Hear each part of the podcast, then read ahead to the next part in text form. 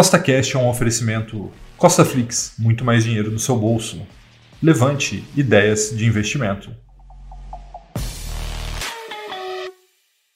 Seja bem-vindo a mais um podcast que tem por único objetivo colocar mais dinheiro no seu bolso.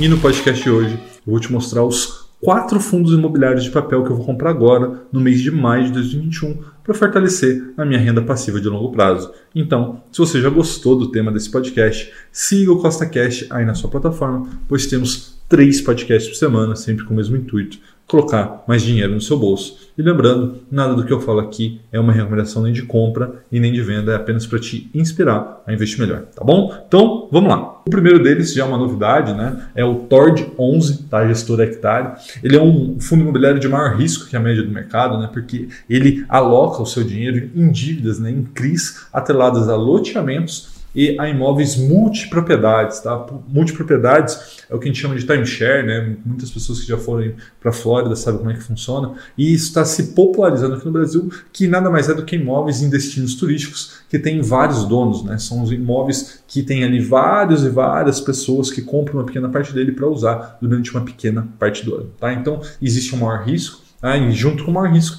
existe o maior retorno. Tá? Então, atualmente, ele está fazendo uma nova emissão, então o preço atual dele caiu bastante, está em 10,49, que perante o seu valor patrimonial de 10,27 é um pequeno diferencial né, de 2%, né? ele está só negociando 2% acima do valor patrimonial, né, o PVP de 1,02.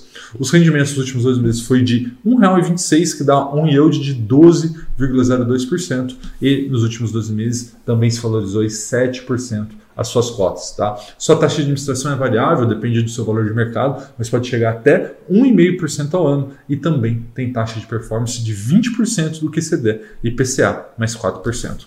O próximo é o REC R11 da gestora BRL Trust, tá? é um fundo imobiliário de papel com grandes empresas que são devedoras dos seus CRIs, né? que são certificados recebíveis imobiliários. Tá? Então, quais empresas são essas, Rafael? A gente tem ali Gafisa, Helbor, outros shoppings, né, muitos shoppings, e também tem ali alguma aptidão ao risco, né, com crise de loteamento multipropriedade. Tá? Então é um, vamos chamar assim, um fundo imobiliário de papel mais misto, né, desde grandes pagadores até aqueles que podem trazer maior retorno. Tá? Atualmente está negociando a R$ 108,03 que, perante seu valor patrimonial de R$ 95,29, é um prêmio de 13% sobre o valor patrimonial, né? um PVP de 1,13. Nos últimos 12 meses, pagou R$ 12,72, que dá um yield de 11,77%, e também nos últimos 12 meses ele se valorizou quase 20%, né? 18,7% de valorização nas suas cotas. Tá?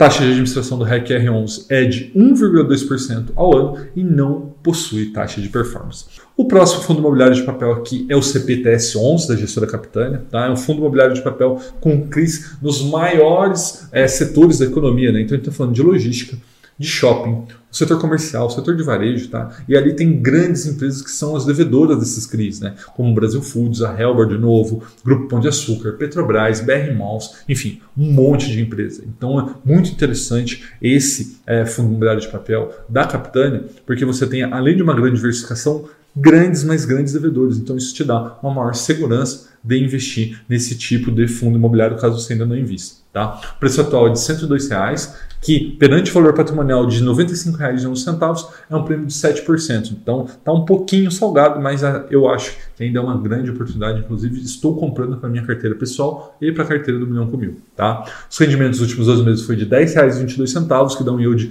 de 10,02%, e as suas cotas se valorizaram nos últimos 12 meses em 5,43%. A taxa de administração da Capitânia é de 1,05% ao ano do valor do mercado e também não tem taxa de performance, tá bom? E o próximo é o BCRI11 da gestora Banestes, né? E caso você não saiba, é o Banco Estadual do Estado do Espírito Santo. Também é um fundo imobiliário de papel bem pulverizado com grandes empresas como Creditas, Iguatemi, Petrobras, Tecnisa, Cogna, enfim.